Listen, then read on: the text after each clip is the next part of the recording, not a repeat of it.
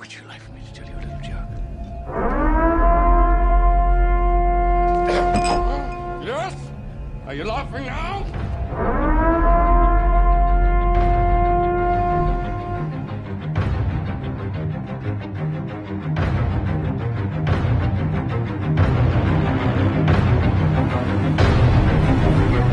Well, all right. Welcome to episode 28 of Embrace the Suck, the only official licensed, sanctioned, hunkered down podcast of APG, bringing you two cents worth of free perspective on the heavy hitting lifestyle.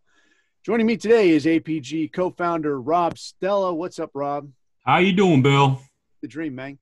And our very special guest back for round two, the Annie Nelson. Annie, what's happening? Hey, y'all. And as is so often the case, I'm your host, Bill Hart, coming to you almost live from the city of Perm in the Russian Urals, where a man has been sentenced to two years in prison for erecting an effigy, effigy can I say this? Effigy of Vladimir Putin with the words liar and war criminal attached.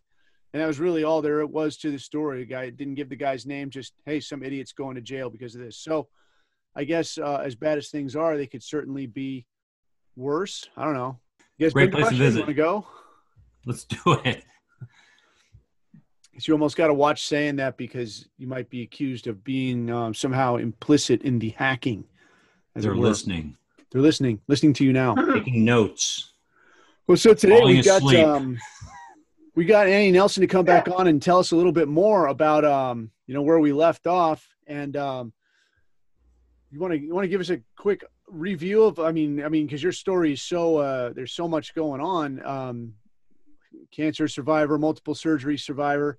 Uh, but give us a quick update, and then let's pick up where we left off. Like, we want to hear more about your book and what you've got going now. Um, well, there was no cancer, fortunately. The brain tumors, neither one of them were cancerous, but they were um, uh, a journey in their in their self. but um, since the book, uh, there's been more surgery, which has been a joy, especially during COVID, and then uh, followed by three little procedures, which was even a more joyous experience during COVID. And other than that, you know, this 14 days to flatten the curve, I'm I'm really ready to get going again. nice. Yeah, flatten the curve. Yeah, that's that's my mistake there because I'm like the regular people that hasn't fortunately had to deal with things like that. So to me, like uh, uh, when you say tumor or cancer or, or any number of things, it all goes in into one big sock of here's here's a bad deal, one each. so, so sorry about that. But no um, worries. but uh, so you wrote a book about your experience then. I did. Uh huh.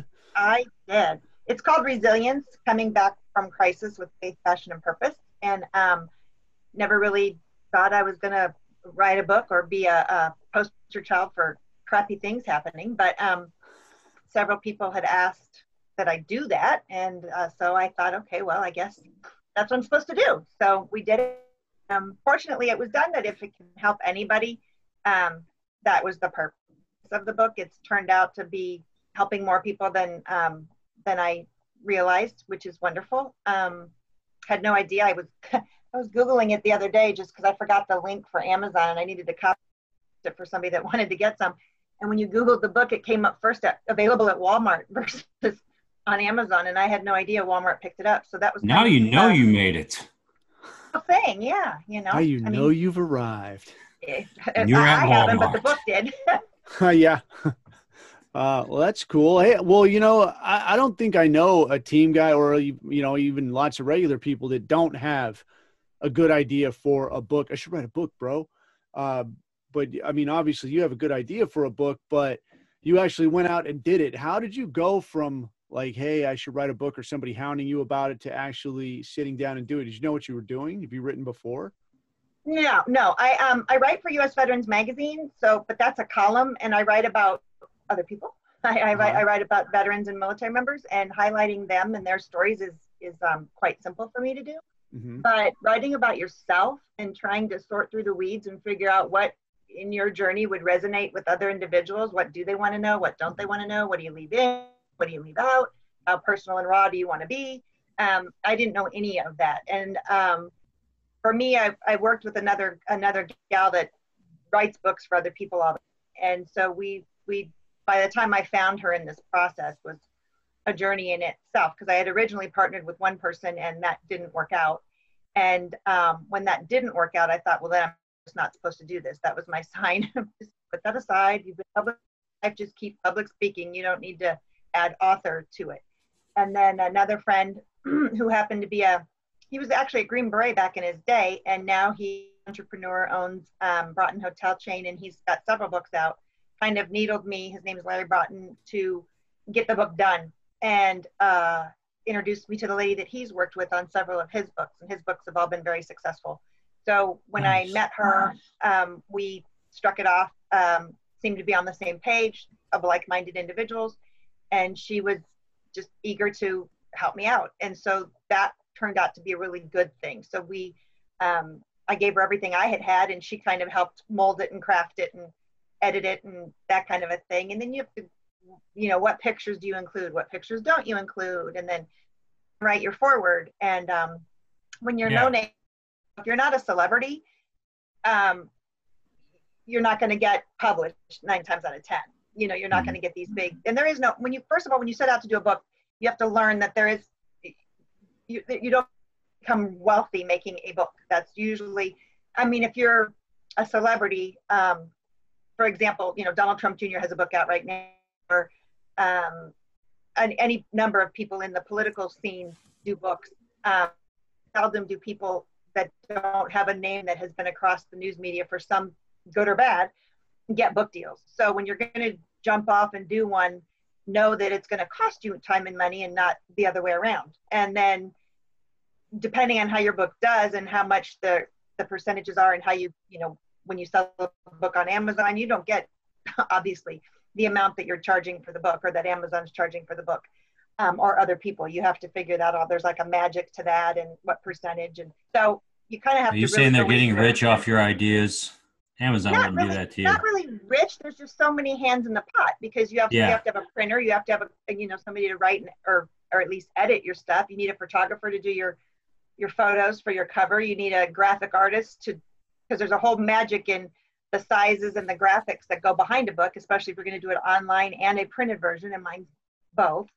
And then there's different graphics if it's paperback versus hardback, and then it's all of that mixed in with text, which you know you don't just buy a software program that says here book text or you know book mock-up and then type your words in and poof you have a book i mean i guess you can go down right. that path but um, to be uh, to be plausible and, and to be available to sell via the mediums that are out there that are selling books you have to do it the right way so yeah really well, let's jump into this book a little bit because you have uh, this is based on five different pillars you came up with so i guess that was kind of your starting point for writing this book is you had kind of this outline of these five pillars you're going to talk to. Is that correct? Yeah, they, weren't really the starting point. They were, um, as the story developed, I kind of looked back at it and realized that was kind of how I handled everything. Did I say, these are my pillars and this is how I'm going to handle myself as I go through life? No. Putting the journey out there in paper and looking back at it, those themes kind of popped up and became the pillars that saw me through it but it wasn't yeah. something that was established prior to going through life. Copy. All right. So let's talk about some of these. Like you have your first one, define your situation. Uh, so what is what does that really mean? I think first of all, when you look at resilience, which a lot of people throw around for all different types of things, whether you, you build a resilient business, whether you build a resilient family, whether you raise resilient children, whether you yourself are resilient, what is being resilient?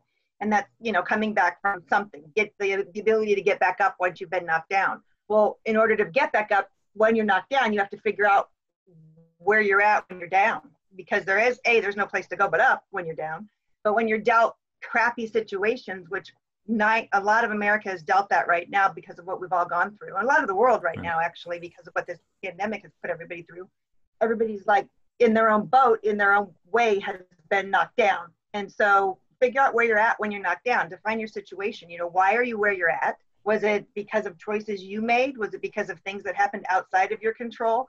Really figure out where you're at because no matter where you're at there's always good in something you you know mm-hmm. you wake up breathing that's a blessing that's a good thing you you might be financially desolate well then you got to figure out how am i going to take care of my finances how am i going to get back on my feet you have to really define where you're at and then you got to figure out you know, take a personal inventory. What have I got that I know I've got that nobody can take away from me? That this situation did not change in me, whether it's my personality, whether it's my degrees, whether it's my experience, whether it's the way I have an I look at I look at life, whether it's my children, my family, um, my health, anything that you have that's a part of you, you can use to bounce back and get back up from. So you need to not only figure out why you're at where you're at and what it is you're trying to change about your situation, but then you got to figure out what have I got that I can already use, and then what do I need to surround myself with to make my situation better, and who do I need to surround myself with to get me to that next place? Because nobody yeah. can do it alone.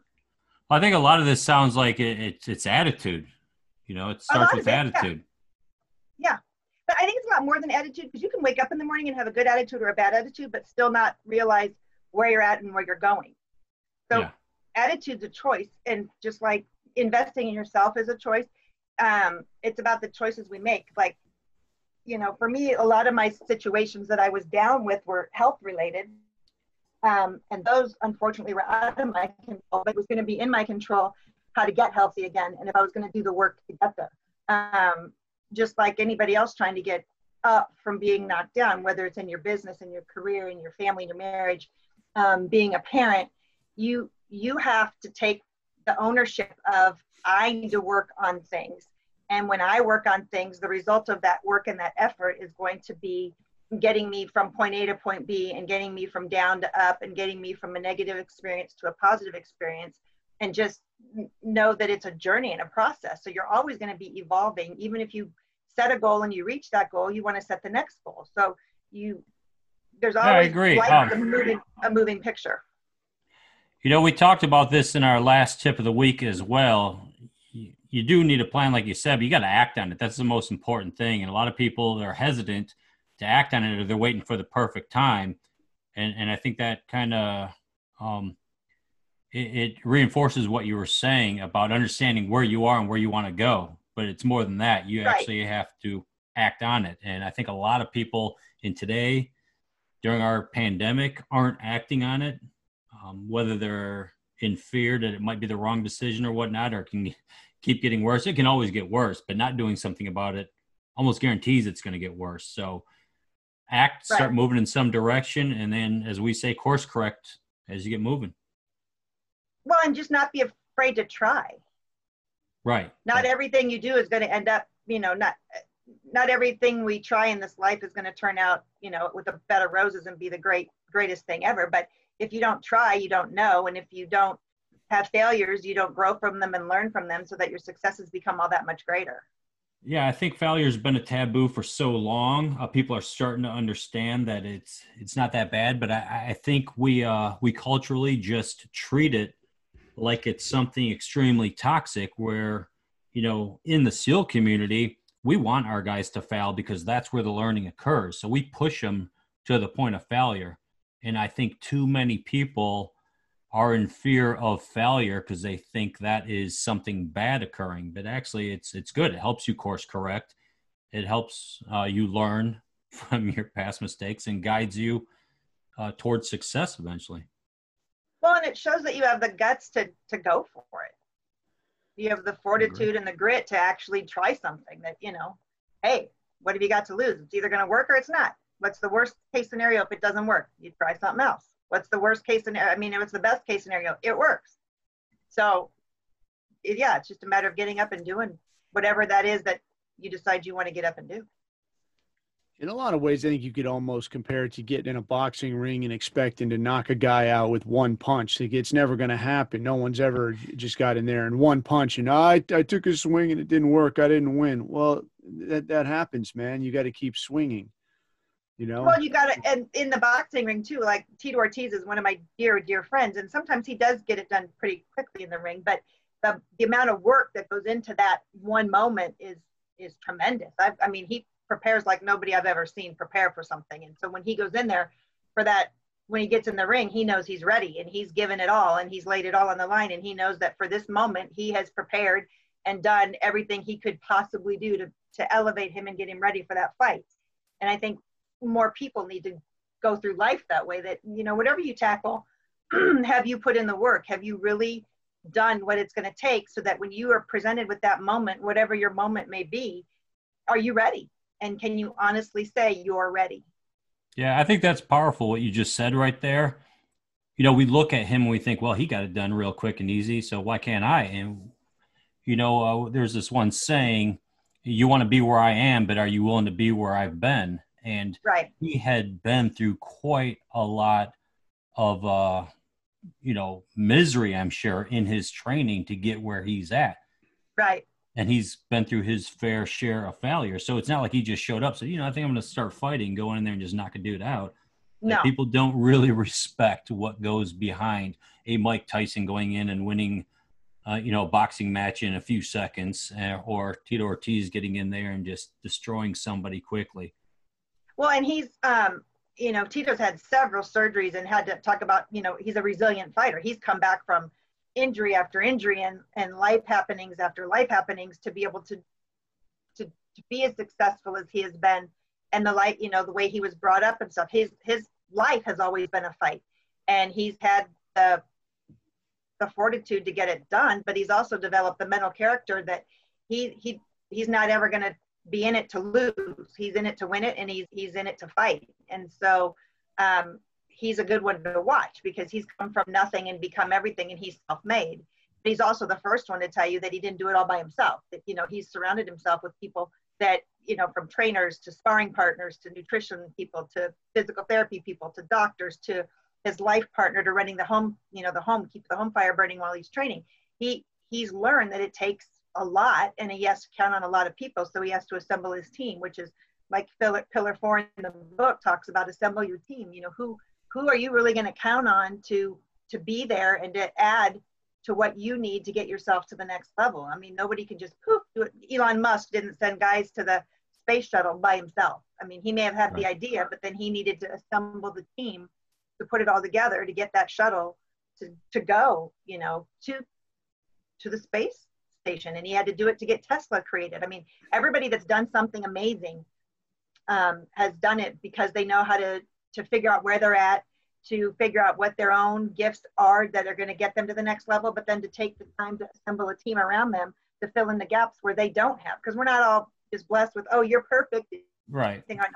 Well, Elon Musk, you know, it's funny you bring him up because I just heard a whole thing about him and his way he just takes action is amazing. He was in this meeting where they're talking about building some tunnel from like LA to Vegas and they're talking about, hey, we're going to break ground in like two weeks. He's like, well, why can't we do it right now? Why do we have to wait two weeks? Let's let's do it right now. The next thing you know, people are moving vehicles out of the parking lot and they're getting ready to break ground. Like that's that's the way he approaches things, which is why he accomplishes so much. You know, I have to guess there's a lot of failure in his uh, past, but man, that that that is a man that everyone looks at as a success, and it's because he doesn't wait around. He doesn't have that um, paralysis through analysis mentality. Right. So. Well, it seems like there's a little bit of a self-licking ice cream cone effect there too, because you know if if Rob, if me or Rob Stella says, "Well, why are we waiting two weeks? Why don't we do it right now?" The answer is going to be because shut up. That's why. Yeah, that's true. have you been talking to my wife? I don't have any billions dollars in the bank. If I did, imagine that. Like if you had a billion dollars in the bank and and you're like, "Oh, I sure could go for a an ice cream." Poof, ice cream appears. Here you go, Mr. Stella. Here's your ice cream. Oh, hey, cool. Thanks. Why don't we start right now? Okay, let me just move my car. I'll get a shovel. I'll dig to Vegas from here. Yeah, but that took a lot of work and energy on his past, just like we were talking with Tito Ortiz to get to that point. So if we want to be there, these are the steps we kind of have to take. It looks like successful people, they kind of have a pattern. And uh, those that are struggling aren't following those patterns. Yeah, absolutely. I think, uh, I mean, on on a serious note, they're looking at uh, looking at somebody that can walk out and and do one thing and accomplish. I think people are are prone to look at that and say, I could go out there and and make this huge success or make this one punch knockout, and people will look at the outlier and use that as as an excuse to forget about the average and and the average is get knocked down, get back up, get knocked down, get back up, and keep getting knocked down until they're just fresh out of options, and finally you win. Yeah, that that's a, that's grit, man. I mean, we talk about that. Anybody can go through SEAL training for a day, but who can show up day after day after day, being cold, wet, miserable, and getting a beat down, and that's that's what it's all about. What was that? That was was that uh, so? Was that one pillar just now that we hit, or we actually hit we, we touched a few. Five. Yeah, we hit three of the five. We're cruising right along. so just so people know, your five pillars. Uh, why don't you just tell them what all five are, so they know? Because we never did discuss that in the beginning. Okay. Well, I I mean, and it and everybody's going to have them. But Just a little preface. If when you get the book, if you get the book, what you take away from it is going to be completely different than what the next person is going to take away from it. And that's kind of the way it was meant because mm-hmm. there is no one size fits all. This is how you go through life, or this is how you become resilient. This is just simply my story, how it worked for me, and resonates with a lot of other people. And, and the biggest pillar in my entire journey has been my faith. So, no, it's not a Bible thumping book, but um, anybody I think that is successful in any any uh, realm of the rainbow, you you have something driving you that is greater than yourself. And so um, for me that's that's always been my faith. But um, so you define your situation you take a personal inventory of where you're at. I've always been a huge proponent of creating your own personal mission statement. There's not a, a company on the planet um, that doesn't have a mission statement. Whether they're good bad or indifferent they have um, mission statements and years ago when i was in college i read a book by laurie beth jones who um, it has the book called The Path, and it's creating your own personal mission statement. She even challenges you to get it down to a couple of words if you can, because a lot of them get kind of flowery and wordy. But um, right. it's huge because when you when you think of why do companies have mission statements, it's to keep them on track, it's to keep them accountable, it's to keep them authentic, and it's to, so that people know exactly what they're about and where they're going. So if you take all of those principles and apply it to your own personal life, why wouldn't you have a personal mission statement? And then um, assemble your team like we talked about with tito or with elon you know you've got to have you've got to be be strong enough to admit you can't do anything on your own but then you have to be strong enough to accept help and reach out and ask for it. And then um, the, my last one is develop your faith. So you know faith is a lot more than just saying oh i you know believe in something and i i you know pray or whatever. You really have to just like anything else you have to work it and you have to develop it and you have to um, put time and effort into how you choose to, you know. Don't explain it, embody it was the way I heard it explained. there you go. Yeah, because I've, I mean, I've seen a lot of people that that'll uh, talk till they're blue in the face, but it really only takes one good example, or you know, one good example or one bad example to get the yep. lesson across. And that's, I mean, that's where I've got some of my best lessons. Is I'm going to make sure I never do what I just saw.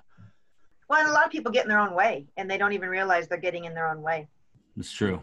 I think the kind I think of I've done that too. Uh, I think the kind of things you're talking about, though, I think that's the sort of thing that can resonate with everybody because it's not uh, not just uh, my one-time experience. It's one of those things where it's it sort of touches on a universal truth that applies to everybody. Like these are the things involved inherently in getting back up, in succeeding, in in realizing what it is you're hoping to accomplish, and it's it goes beyond just your situation, just my situation. It's it's the kind of thing that applies to everybody.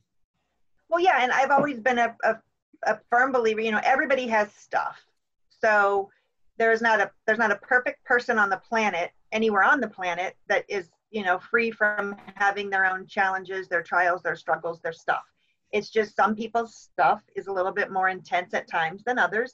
Mm-hmm. But who am I to say, or you to say that whatever that person is dealing with, it might seem minuscule to you and I, but to that person at that time, it's huge to them. So there's not a there's not a person out there that isn't dealing with something at any given day or every day. And just to be conscious of that and aware of it and kind of treat each other with humility and empathy, um, I think we we'd go a lot farther, especially in the corporate and business world and in any kind of business world.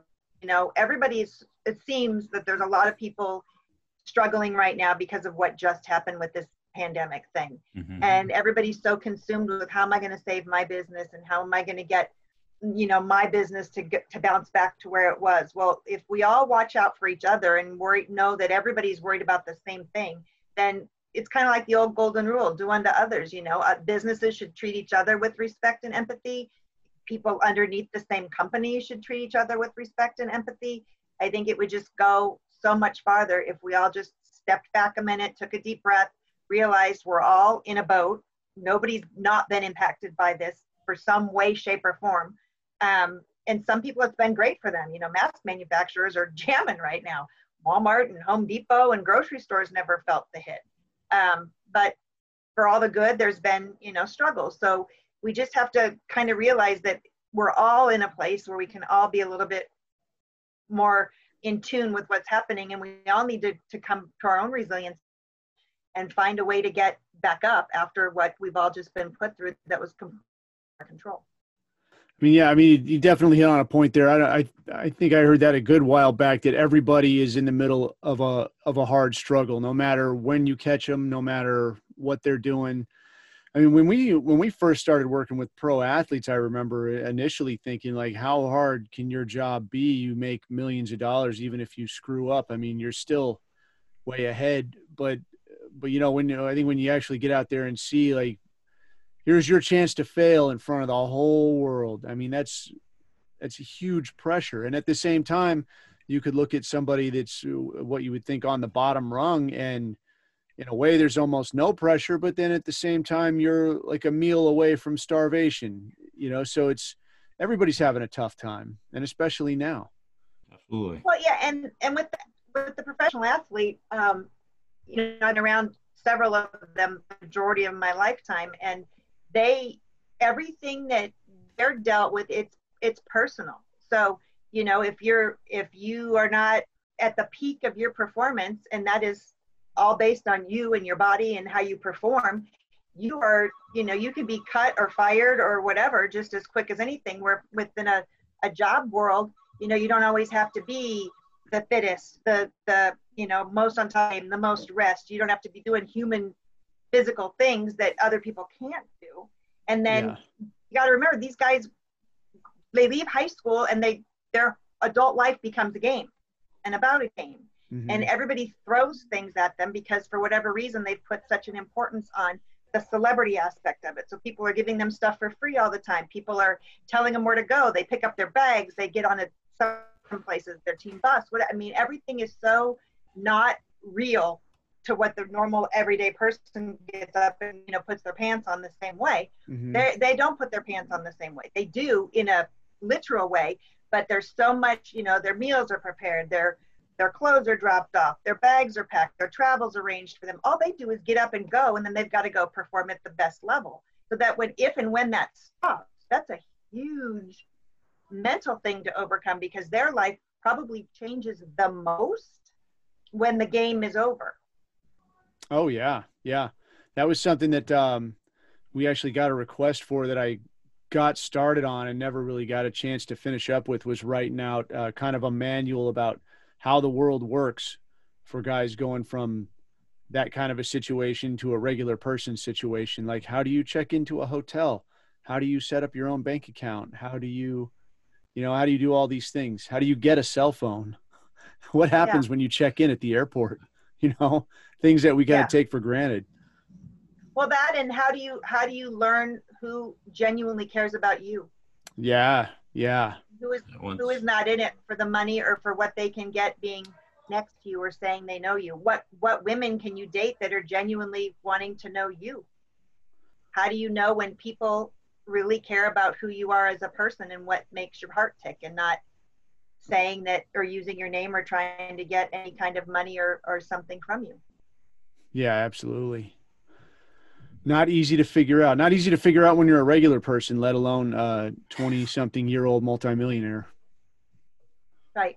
And how do you how do you invest that money with the right people so that it's not gone when you wake up and the career's over and all of a sudden you find out your money's gone? Yeah, who was um there was it was it was only a few months ago now there was somebody high profile that who was it that had made somebody's several million of somebody's dollars disappear no idea. Yeah, it happens so much. Yeah, it, it happens so much. Which theft do you mean? yeah. All right. Well, so what do you got going now? What are you uh what are you working on now? I know we covered it in uh episode 19, but um for quick reviewer to be up to date, what do you what do you have going now?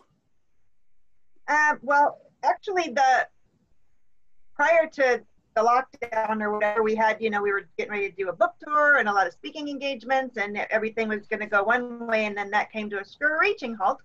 So, and since everything is still kind of on the unknown as far as if people are ever going to have live events again, when they're going to have live events again, and that, um, that's still on hold.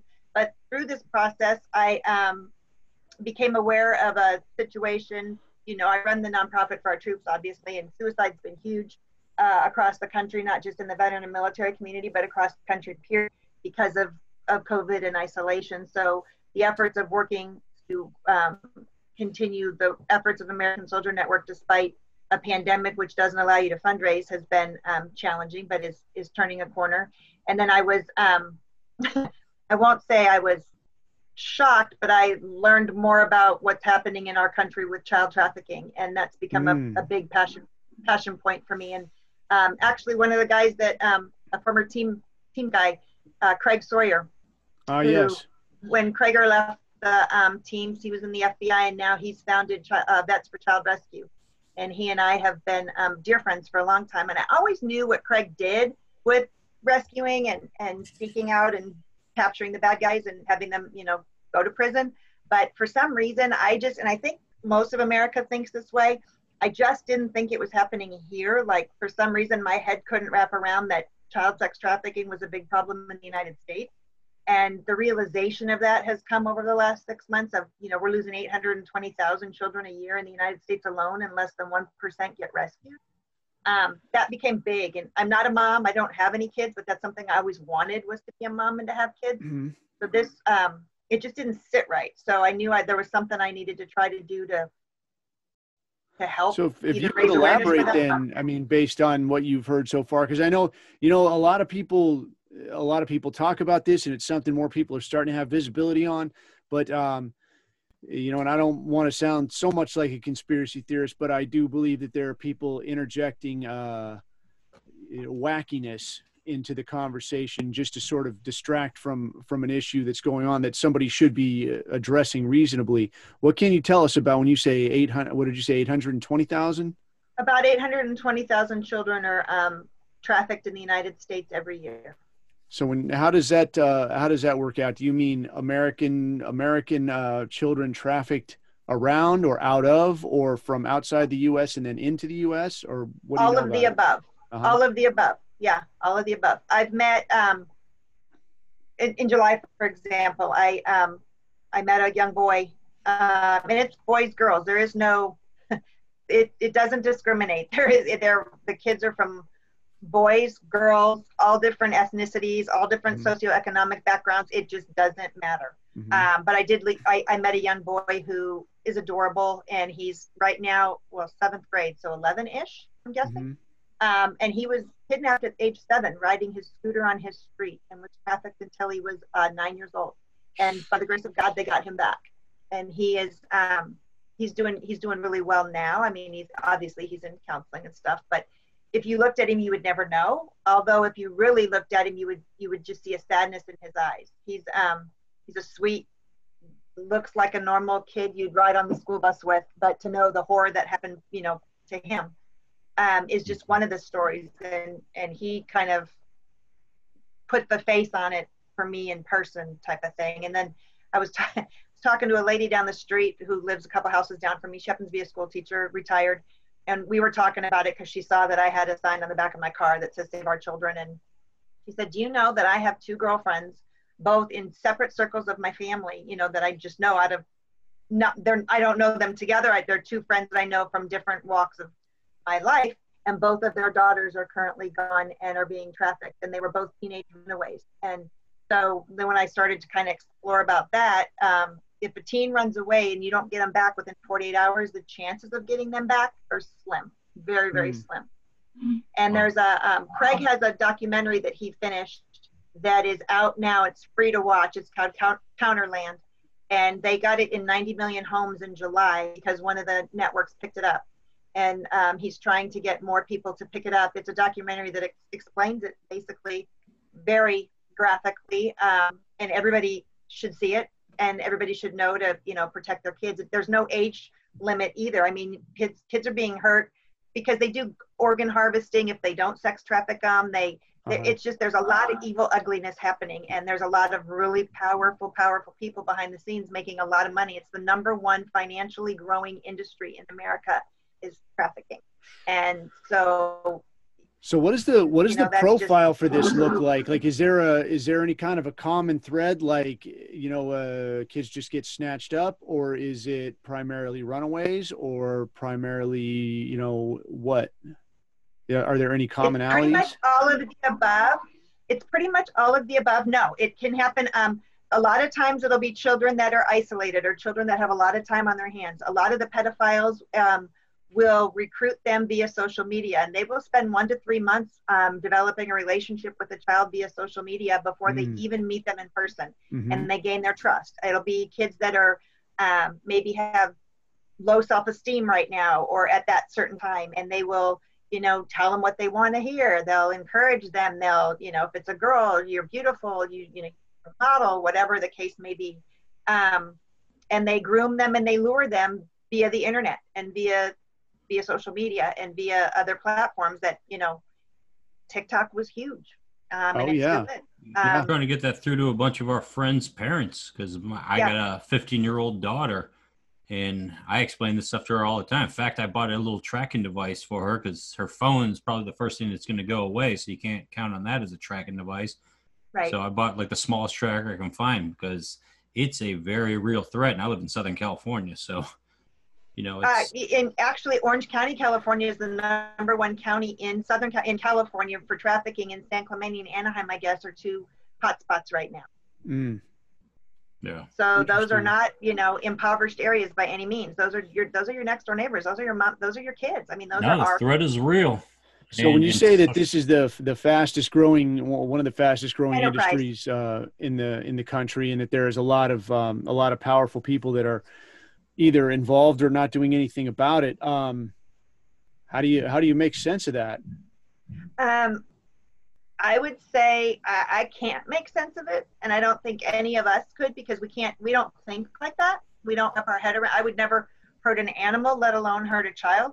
Um, there's a lot of satanic stuff attached to this, and I know people are going to go, "Oh, conspiracy." No, it's not. I mean, if you you can Google some of the terms being thrown out there that they're doing to these children, and Oxford University has been studying it since the 50s.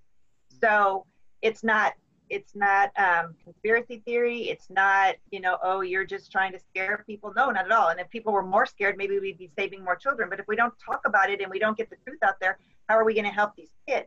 You know, Um, I think uh, Annie, what you guys are doing, th- this is the reality, and this is what blows my mind, is where uh, you know the drug market. That's uh, that's a high risk, high reward business right there. It's high risk because they brought all this attention to it back in the '80s and whatnot. Uh, drug or the human trafficking is actually low risk, high reward, and because it's low risk is why you saw it blow up. And it blows my mind that human trafficking would be considered low risk to this criminal Right. enterprise, but it is. Well, and- and love him or hate him, I mean, I, I don't want to take this down the political path, but this is the first administration that has actively tried to hit this head on in not only talking about it, but in allocating resource money to it and to the and to the survivors and the recovery. Um, there's covert operations happening across the country right now and across the world that this president has authorized to go after these monsters. And he's allocating our resources and our funding to do that, which has not happened. He's already arrested over 13,000 predators in his two or three years of office so far.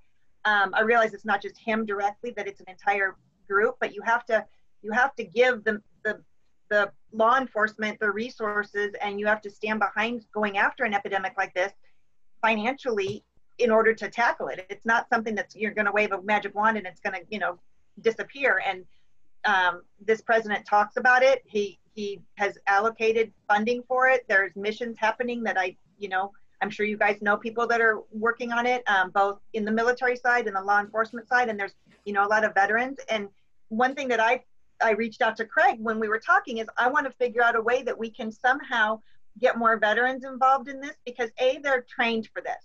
They are trained to scout and seek bad guys and get them.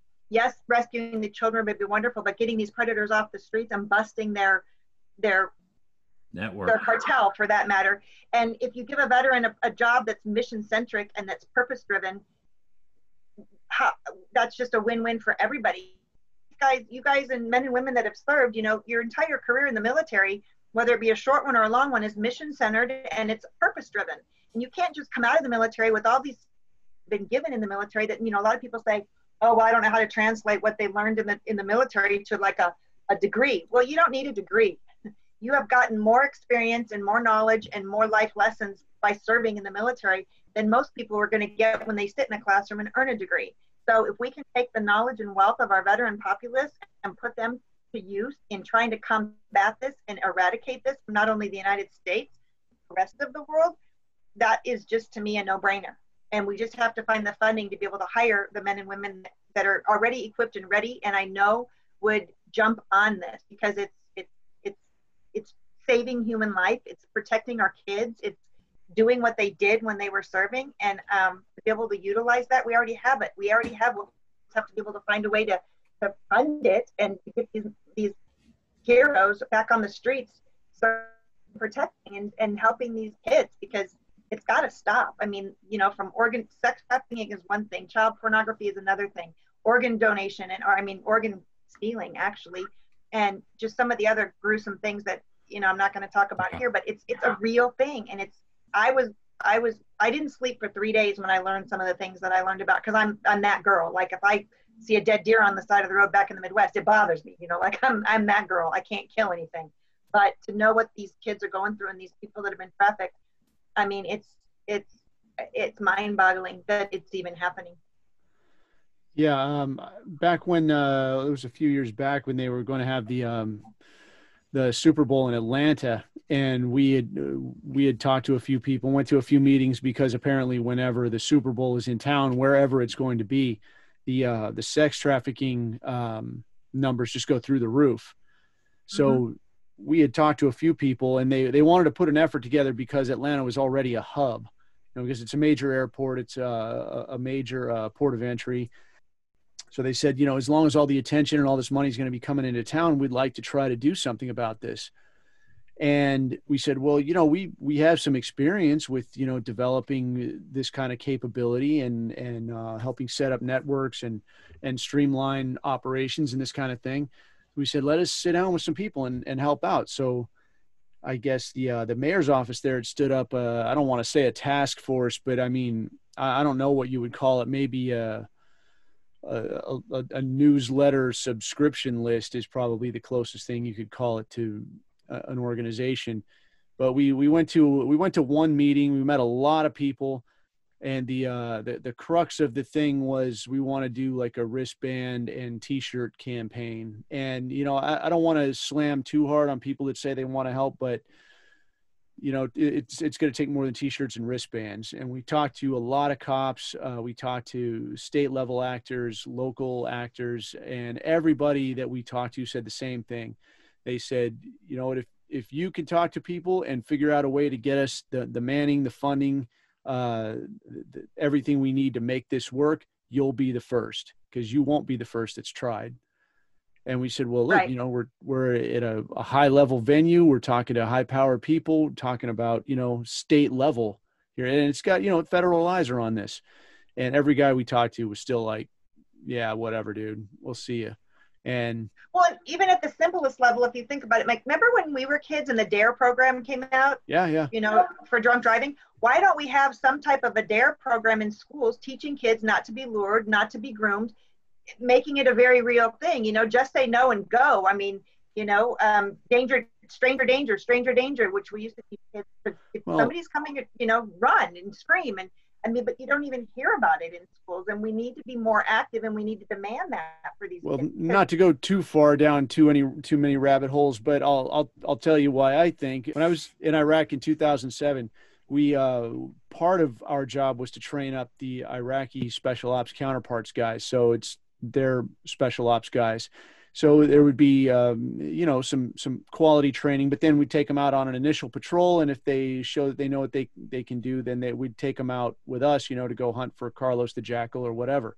And uh, these guys, we one block of of uh, you know trainees They go out on their initial patrol, and it's an evening patrol, and it's like your this is your real world kind of in dock thing. And they walk by this house, and there's a cop car pulled up in the yard, and lights are still spinning, and they're screaming and yelling coming out of the house. So they walk in there to see what's going on, and it's one of the local policemen drunk in the house demanding that um, one of the women that lives there have sex with him. And so obviously they roll him up and bring him back.